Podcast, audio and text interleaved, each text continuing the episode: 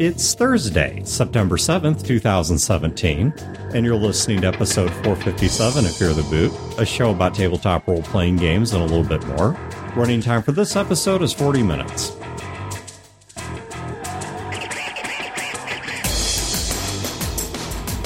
Welcome to Fear the Boot. My name is Dan. This is Brodeur. This is Wayne. This is John. This is George. All right, so John, you guys know as a host of the show, George is one of the former hosts of the now defunct Trapcast show, also known as Little Sexy. George, that is, not the show. Yes. Yeah, so George is the Little Sexy, if you've heard us reference him in the past. And we're going to talk about Gen Con and some stuff that went on there. But before we get to that, there's an announcement I want to pass along, which is that Fear the Boot has now started putting its actual plays, both the Skies of Glass one, which is audio only. Because I can't be videotaped. It's the whole ginger lack of soul yeah, thing. it would just, it's like a vampire looking in a mirror. You cast no reflection. And then also the D&D 5e Iron Blood Doors one that John is running, which actually does have a video component to it. So there are cameras running and things like that. So if you're interested in checking either of those out, specifically on YouTube, they are now being published to our YouTube channel, and I will put a link to that in the show notes. And if you want to separate them, if you look within the channel, there are playlists, one for the audio AP and one for the video AP.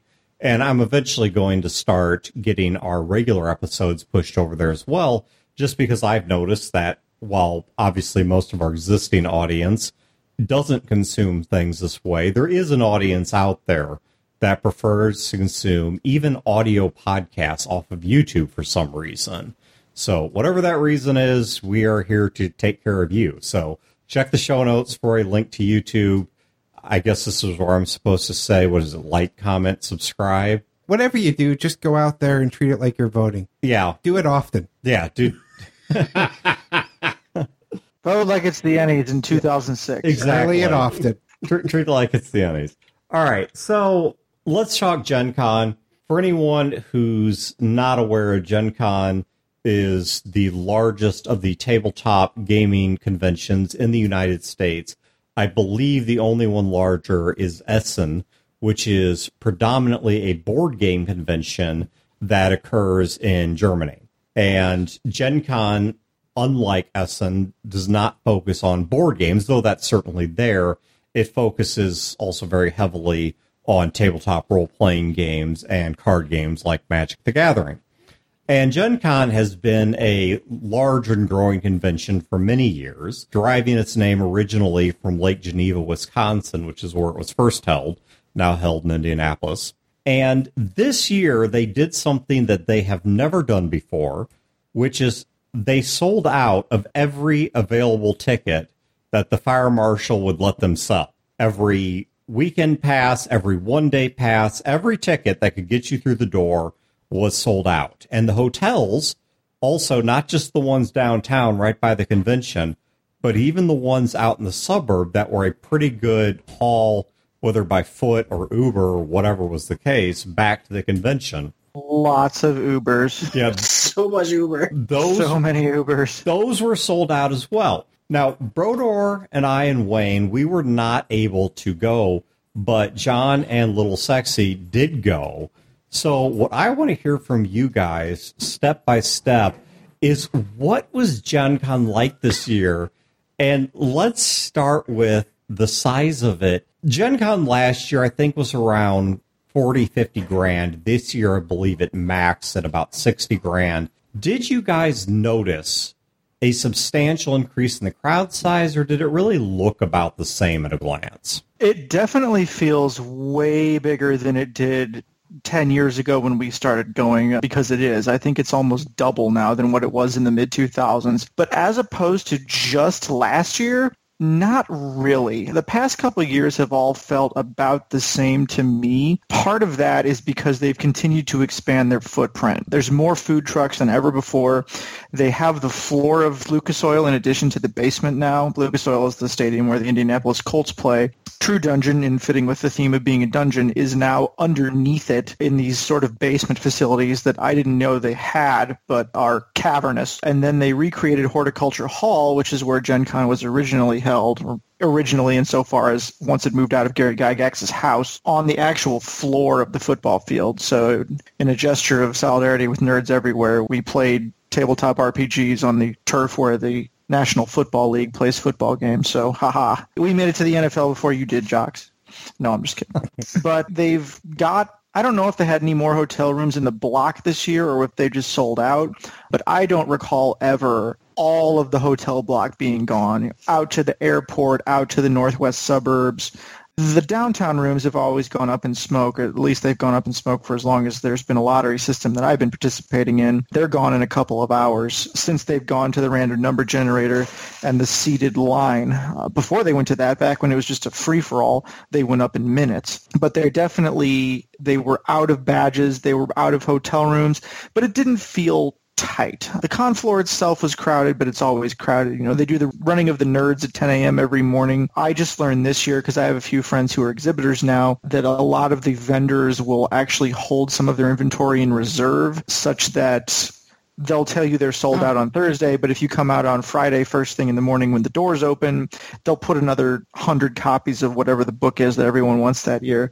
So that creates a crazy rush every single morning. But I personally did not feel hemmed in. With that said, Gen Con for me is a lot more about hanging out with my friends, uh, both near and far, and a lot less about doing the big sanctioned official ticketed events or showing up to try to get a spot at some release party for some game that lots of other people seem to care about, but I don't. So I understand there were a few of the bigger ticket events that didn't have enough seats for nearly everyone that wanted to go. Some of the new books sold out, some of the new games sold out, and there was some grumbling there. True Dungeon did sell out pretty much instantly. We had two full runs of 10 that uh, our group went on, and we had a lot of fun doing that. Uh, but other than doing a True Dungeon on Friday and Saturday, uh, I didn't feel, and, and attempting to get a hotel room downtown, which for the first time in my history of going, we failed to do. I didn't feel crowded in at all, rather, any more than usual. So, John, I know I've done True Dungeon, Dan's done it, but people listening may not know what True Dungeon is. Okay, so True Dungeon is essentially a series of escape room style puzzles mixed in with some RPG D&D style combats. It's not LARPing, but you stand up and more or less play your character as you go through these rooms. And I think they're on 10 or 11 minute timers and everyone has a class and some people are dwarves and elves, but for the most part it's just human, non-otherwise described classes, and you have little tokens that represent your inventory, and you have spells that you can use, and then the game masters in the room tick off a little mark on your card. It's pretty darn fun. There were two runs this year. One of them had much better production value and was much much more of a spectacle, but my group found was a much less entertaining and well-crafted game. The other one was more simple, no animatronic dragon head, no giant spider hanging out at the end of the room, but we thought the puzzles were much more accessible. The combats were much more varied and interesting. The actors were better, and we had more fun. So we had fun at both of them. They're definitely something that I intend to do next year. I, if I can, would like to get in on once again full runs of each of the two tracks that they do. We've pugged this before. Dan probably remembers this. Wayne, I don't know if you were there at this particular Gen Con, but we went in with just a couple of us and then ran with some random people we never met and had the most stereotypical wizard who won't ever use his spells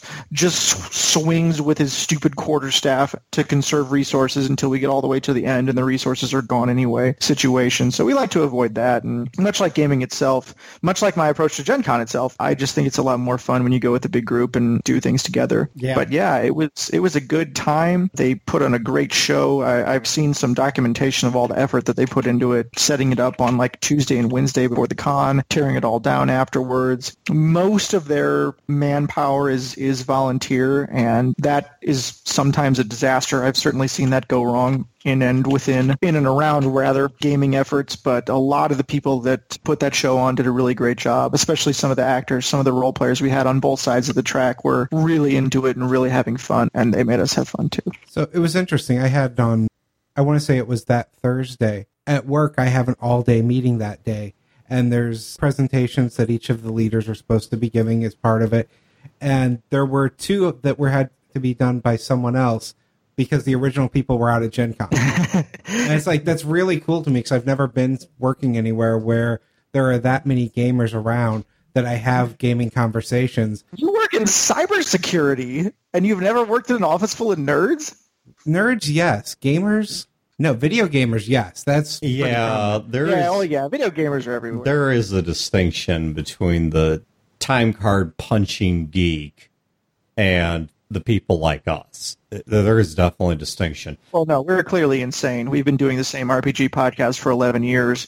We pivot vacations around these sort of things. You know, I went to George's wedding. Like we we take it to another level. Granted. But yeah, I actually a friend of mine from the Capitol went as well, and then there was another group of people who we didn't really know all that well that signed up and went independently of us, and we're going to pool our resources and try to get spots in the downtown hotels next year. But it was cool hanging out with them because you know we went to Yard House and and they were in on one of our True Dungeon runs, and it's just it's fun to have big old nerds at your at your place of work. We ran into Mikey Mason. We ran into Keith Curtis.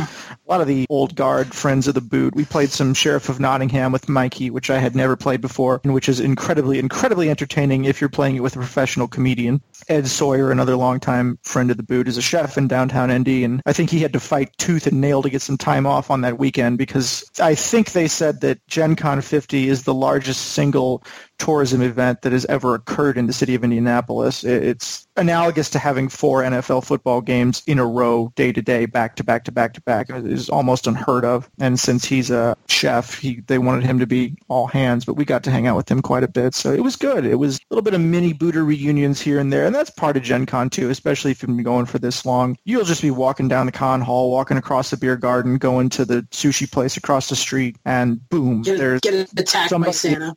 Yeah, yeah, yeah. Santa shows up, or your friend Harrison George is just, just Oh like yeah, Harrison. Yeah, people you didn't plan on seeing. My he's like a friend from college. ran into me on the floor of the con hall when I was running to get tokens for Gen Con. That was that was fun. It was good to see her.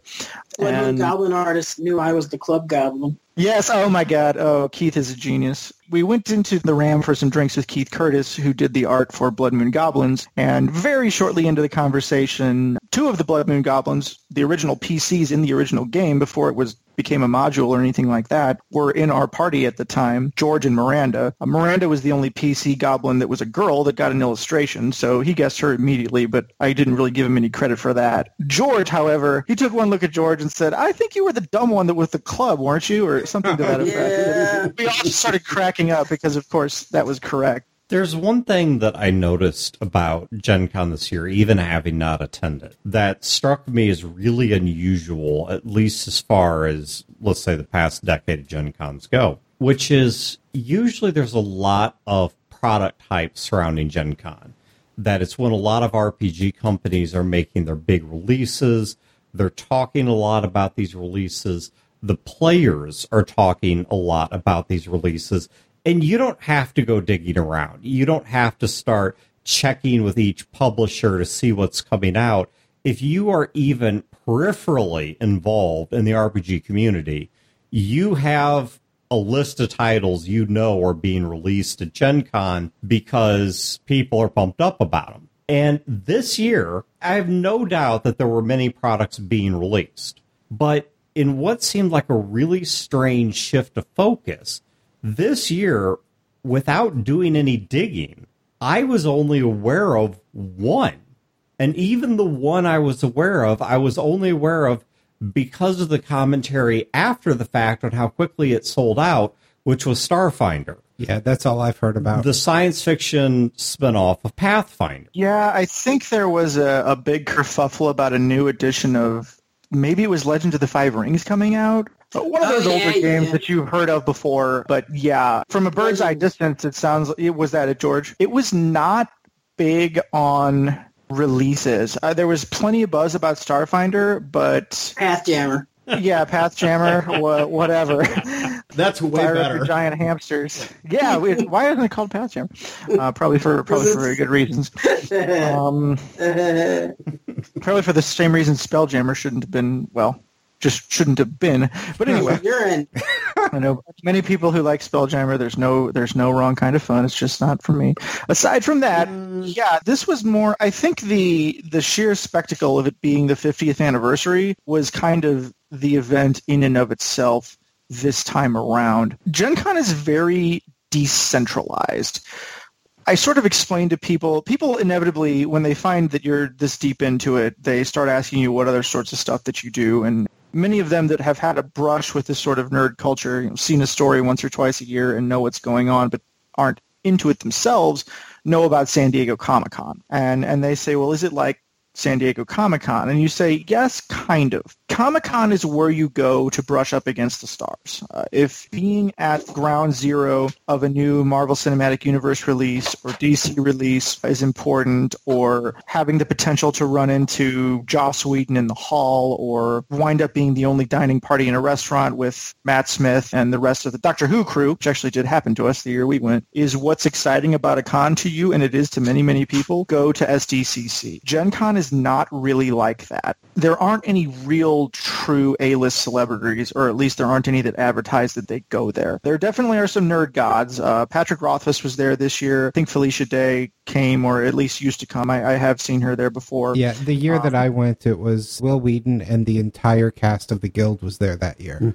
Yeah, and I, I've seen the Penny Arcade guys, Mike and Jerry Holkins on the floor there too, but it's been some time. A- Anyway, my point is, Gen Con isn't really where you go to buy stuff and see famous people.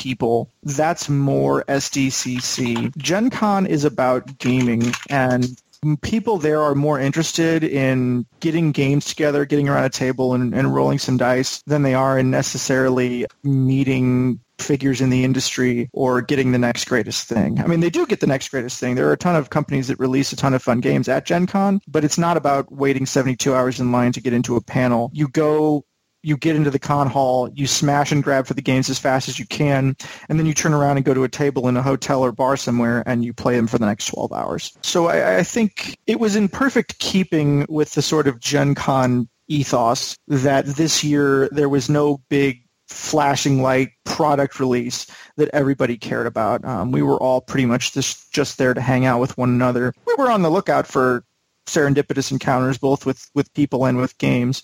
I had never played Sheriff of Nottingham before, which stunned my friends that were actually into board games because apparently that's pretty basic on the list of board game that's more mentally involved than Monopoly. The Sherwood Uh, of Nottingham. Yeah, you mean? Sherwood of Nottingham, as, as my dear friend George insists on calling it. But yeah, no big releases, but that was also no problem because people weren't there for big releases. In It, it certainly does change the calculus of attending Gen Con because with Comic Con, you know going into it that you have to prepare for it well in advance.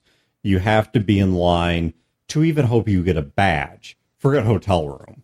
To even hope you get a badge, you have to be prepared to strike. And then you have to strike twice as fast to get a hotel room anywhere along they color the routes. There's like a red route and a blue route and whatever for the buses. And then you have to buy camping gear if you want to go to a panel. Yeah, well, in Hall H will probably kill you anyway, so I don't recommend it.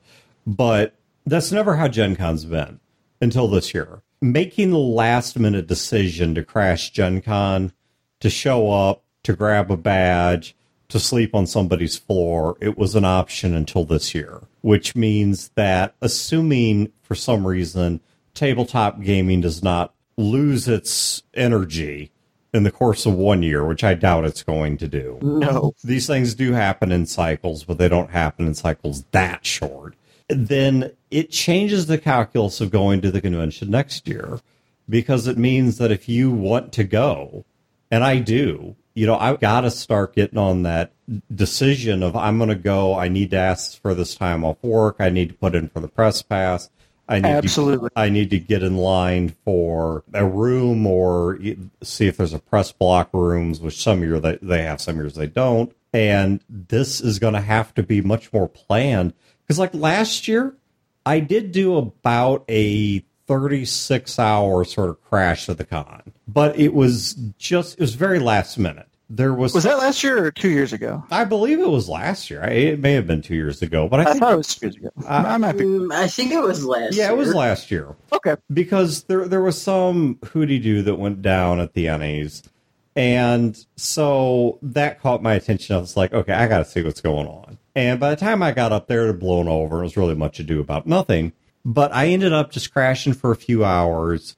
Spent the day there on whatever day it was, Saturday. I think. I think I went up there Friday, and then Saturday, and then late Saturday night left. Just came home and crashed into Sunday and just made an overnight trip out of it. Didn't get more than a couple hours of sleep, but I also wasn't there the whole weekend. That's no longer a viable calculus. You Well. I wonder if it is or isn't because this isn't natural growth.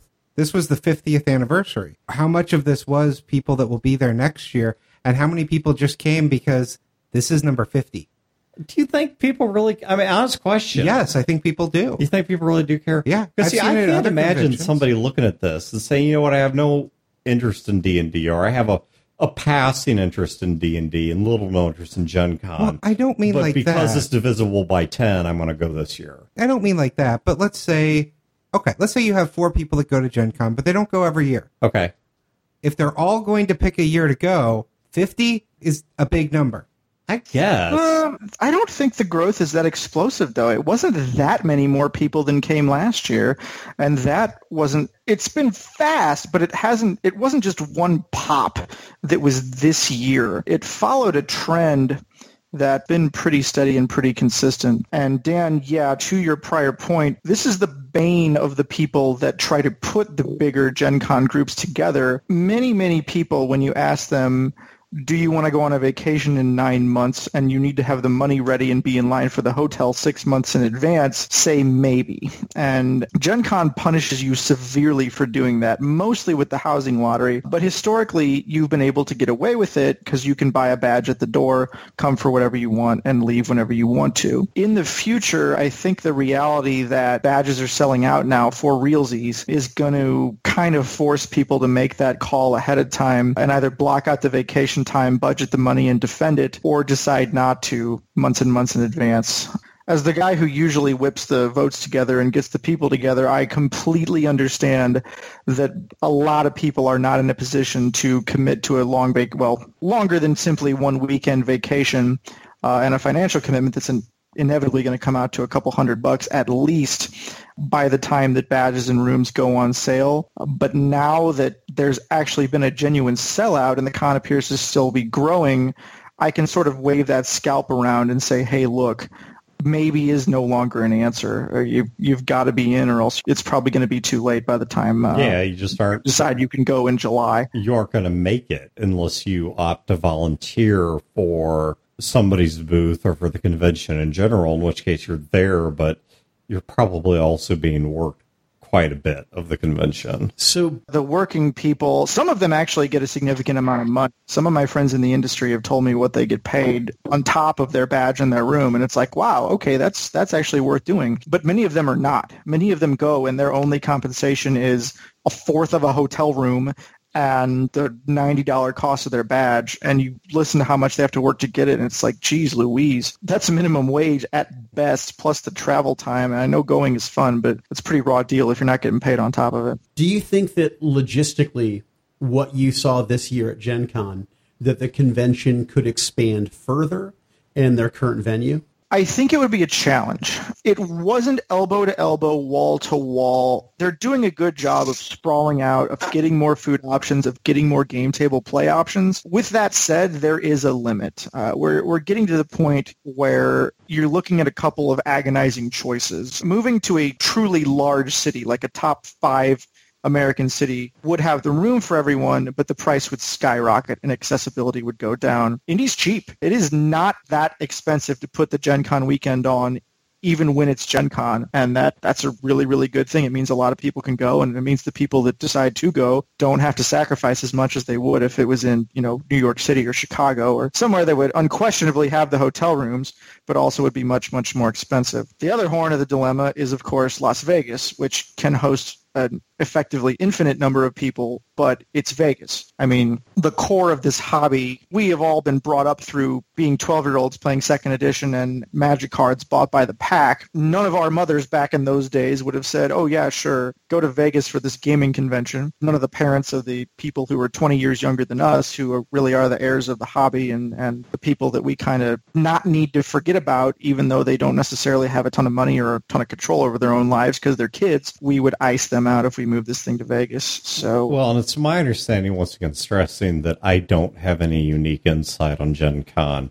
It's my understanding that there are deals they have signed that will keep them in Indianapolis for at least the next couple of years. That is correct. I think when they re-upped their contract a couple of years ago, it went all the way to like 2019 or 2020. I remember when the bathroom bill or whatever was going through Indianapolis and, and people were throwing a fit on social media. The the rebuttal that was given by the Gen Con organizers was, we can't. We are contractually into Indianapolis. We've paid the earnest money or whatever you call it in this industry. And however much we grow and whatever the local or state political entities do to annoy us, we are in Indianapolis at least until 2019 or 2020 or whatever it was. And I believe that still is the case. Yeah, I and this is once again me just kind of spitballing here. But when I look at the incremental growth of Gen Con, which I'm going to guess that the way you guys have described it, and I'm going to put it in different terms, but I think you guys are right in describing this not as a sudden growth spurt, but rather an incremental growth that just hit a breaking point. And if I was to try and unpack that, and given the trends that I see in general surrounding role playing, I have to wonder if some of the draw is the deproductization of the hobby. So, okay, so if we look at the history of the hobby, I've said before, it runs in about 10 year cycles. So in the 1980s, you had the rules heavy, crunch heavy, D&D second edition, Battletech, you know, Rifts, things like that. The 1990s, you had the surge of role playing and LARPing and such through the vampire stuff. In the early 2000s, you had the D20 license and all the OGL products. And then you had the big surge of indie products that came after that. And now it really seems like that through self publication, through small games that are house ruled, through these little pocket mod type games, it seems like in many ways the hobby's becoming simpler and with a deproductization of the hobby or at least less i'm not i shouldn't say no but less of an emphasis on the product that john the way you described it has also been my experience at gen con it's about the people you meet and the games you play. It's not about the products you buy. And when i say people you meet i don't mean celebrities. I don't mean your right. favorite author. I mean, I mean, you go there to see the people you haven't seen since the last Gen Con you went to. You know, your your friends from whatever corners of the earth. And I have to wonder if that's what's continuing to drive the growth of Gen Con is effectively it's just a de facto meeting ground for people that share in the hobby as long as there is a continued incremental growth simply in the interest of playing these kinds of games. If you could completely shut down the main hall of Gen Con, and I don't mean the game hall, I mean like the dealer room, you know, the, the exhibit hall. The exhibit yeah. hall. I'm sure it would shift the needle, but it would not significantly radically rewrite the attendance numbers at Gen Con. Whereas if you did that at Comic Con, it'd be an empty convention. Right, that would be it. And I mean, there are people for whom the exhibitor floor is a huge, huge part of the draw, but there are people who really could take it or leave it, uh, and I'm one of them. I mean, George, how how much time do we spend on the on the con hall floor in the three full days we were at Gen Con this year? Maybe two maybe hours. Couple, maybe a couple hours. Maybe. Yeah, it wasn't that much. Uh, it, we, we had what we came for. The con floor has good stuff, but the problem is you can just get it. If I wanted Box Finder 2.0, I could just buy it. Like I can go on Amazon, I can get it, I can play it. I don't need to go to Gen Con to do that. But but some people do. Some people don't have like a ready game group to kick off a game like we do that Well, and also there is always the attraction of being the first one to have it, having it right at release if you're a huge fan. It's the same reason people would pay to go see a movie, you know, pre-release, to go go see it earlier or whatever. There's also then the convention exclusives, which it varies from year to year how big that is. But I remember last year, one of the things that drew me up to Gen Con was a rush to try and get the convention exclusive faction pins that Catalyst was giving away, well, selling or whatever for Battletech. And they're great pins. I managed to get all of them and I'm incredibly pleased to own them, but it was a convention exclusive. And if you look at something like, let's take Starfinder, I'm sure for the people that are really big fans of Paizo and Pathfinder and whatever, that that was a special thing. But once they get through another print run, yeah, I'm going to be able to get it off Amazon for the same price they got it at Gen Con, maybe even cheaper. One of the great things that I like about Paizo as a company is as a former retailer and as a consumer, I didn't go to Gen Con, but Friday night, the Friday night of Gen Con, after my regular Pathfinder game, I stopped by my local game store and they had Starfinder on the shelf. So Paizo made a point of making it available in game stores the same weekend of Gen Con. So if you didn't go to Gen Con, you still had access to the product. Now that's a departure. Well, they've gone back and forth. Yeah. Yeah, they've they've flip flopped on it. But for me as a fan, I love the vendor hall. I love going and finding those hidden gems and discovering products and companies that I've had no exposure Oh, to sure. For- prior. I agree that's fun. You get some major hidden gems at Gen Con. Like Yeah, that's how we found Junta. So one thing I thought was cool when I walked the floor of Gen Con the year I went was that there were demos and things going for board games. There were demos for role playing games. The only problem I had with it was it was just so crowded. If you wanted to do it, you have to deal with so many people just to sign up to be able to do a demo. So like demos I think are huge.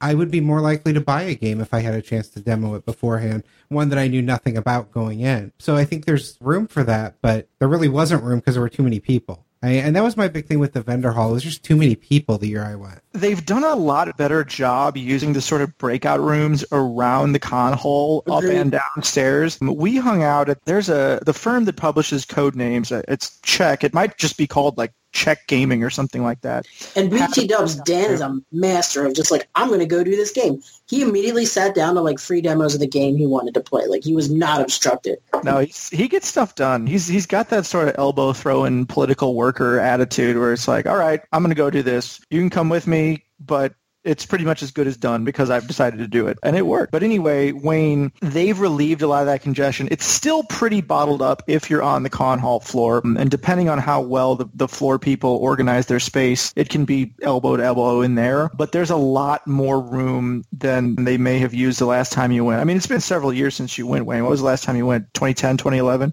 I think it was like 2008 or 9. 2008 or 9 yeah it's been a long time they have just a ton more total floor space between the the secondary rooms of the con hall and now both levels of the football stadium you probably will not be as discomfortable as you were unless you catch a super super high volume booth and you're one of a million people that's trying to demo the brand new thing at this exact moment You still got to be savvy. Like, because you you might not get the exact thing you want, but if you're open to just sit in front of something just to see what it is and play it, someone will show it to you. yeah you might be like ryan and wind up playing quilt show Oh no, Ryan! Last year, I really loved New Bedford. Freaking Dude, I had a ton of fun playing New Bedford. What did any of us buy that? You bought, it, didn't you? I no, that was one of those. I was gonna buy, like, I was gonna get it at the con floor and ship it home because I was doing carry on for my flight. I was just gonna ship it, and then I was like, eh, it'll be fine. I'll go home and order it. And then I went home to try and order it, and it was like three months out. There was an expansion that was still being kickstarted or something ridiculous. So yeah, I, we, the, uh, we got the Moby Dick expansion there, and I don't know if that was up for general retail sale when we got it. But anyway, I, this, I assure you, it wasn't. this this goes to our previous point about how like just walking and talking and looking around and seeing what people are doing. I had no idea that there was a board game that was based in two phases around SimCity colonial New England is phase one and phase two is sending boats out to hunt whales. Like you could have held a gun to my head and said come up with a hundred ideas for a board game, that one would have not been on there. But we somehow saw it just poking around, and we somebody bought it, and we played a couple games of it. We loved it. Same with Junta. Same with Sheriff of Nottingham. There, Junta there was been hilarious because someone said, "Okay, everyone vote to pass the budget," and John's tracks just stopped mid-step, and it was just like freeze, turn, and he's just like, Yeah. "Tell me more." Yeah, there there is certainly an exposure aspect to it, even an incidental one. You know, one of the other things I want to throw out there as a tip to anyone that goes in the future is there is an economic side to Gen Con that goes like this. When the people come into Gen Con, they bring a certain amount of freight with them. All right, so this is their booth, their product, right? And this costs them a certain amount of money to have shipped to the location. And they have this stuff priced in such a way that they're going to make a profit on selling it. But when you reach the end of the convention, so I'm talking about the time the dealer hall is going to close on Saturday, pretty much anytime Sunday, what they're looking at is the effort, package all the stuff back up, what it's going to cost to rebox it, and what it's going to cost to ship it back home.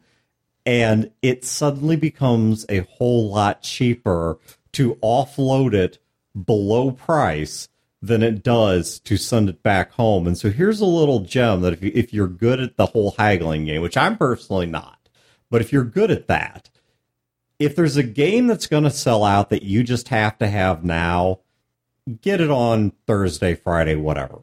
But if it's the sort of thing that you don't think is going to sell out or doesn't appear to be selling out, and you want to see if you can get it and try it out a little bit cheaper, then consider waiting to get it until the latter end of the convention because you might find the companies are a little more willing to bargain because letting it go a few bucks off is going to still save them money over repackaging it and sending it home via UPS or air freight or whatever they end up using. Right. Well, and as a retailer, rent yourself a van and try to get product in bulk under cost because it can be done. George, tell the people the story of why you're the captain of the Queen's Navy.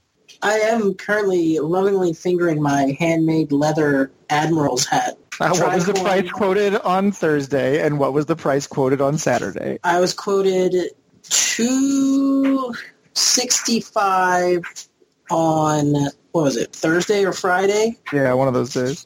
and then the next day I went how much? I didn't even haggle that. I didn't haggle. I went how I just went how much, and then they told me a price. and I walked away. And I went the next day. I went how much? They then told me my hat was one hundred sixty five dollars, hundred dollars less. Wow. and I was like, done. And they were they they were pleased. They were they thought, but they had already come down a hundred bucks. So I was like, yo. So There was some texting with George's wife to, I think, make sure. I This wasn't going to result in uh, war, but You should just turned your phone around and been like, look, this is the budget my wife set. Can you know, can we, can we be in here or not? that, that's that the- would not have been a bad idea. That's the that wouldn't have been bad. That's the equivalent of like showing them when I was in South Africa years ago visiting my brother. I literally opened my wallet and says, "This is the money I have. This is what I was in my wallet, my pocket."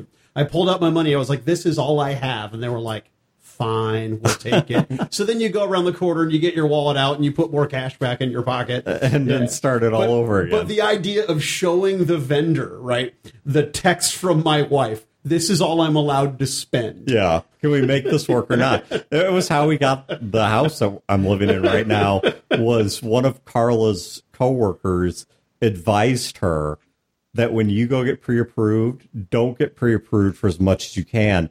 Get pre-approved for an amount that's less than they're asking for the house.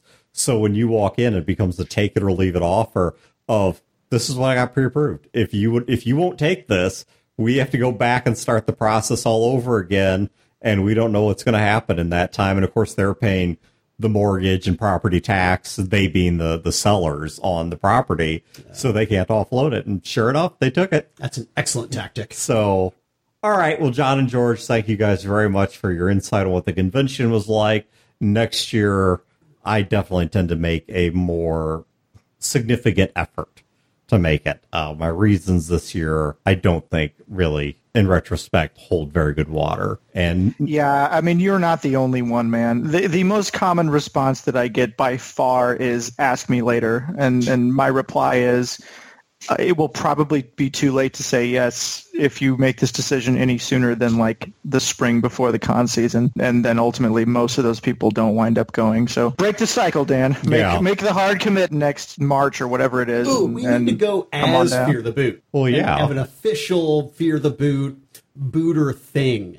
Well, we, used to- we we have used in call past it years. We used to, yeah. We had the Yeah. fan network. We had like a group text going on before group texts were even a thing. Yeah. This was pre-smartphones. I mean, we're talking mid 2000s, 06, 07, 08. Yeah, we had all kind. We had stuff It's like quite that possible. going on. We need to start that up again. So, anyway, thank you guys all for tuning in once again. If you want to check out the actual plays, the audio or the video one, and I will probably get the regular episodes up there shortly hereafter uh, if it makes sense to do. So check that out on YouTube. Look for the link in the show notes. And beyond that, have a great week in great games, and we will catch you next time. See ya. This has been a production of Fear the Boot, copyright 2017.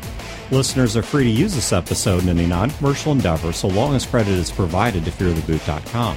You can find previous episodes and other resources at feartheboot.com. Fear the Boot is also a member of the RPG Academy network of shows. You can find other great shows in this network at therpgacademy.com slash network.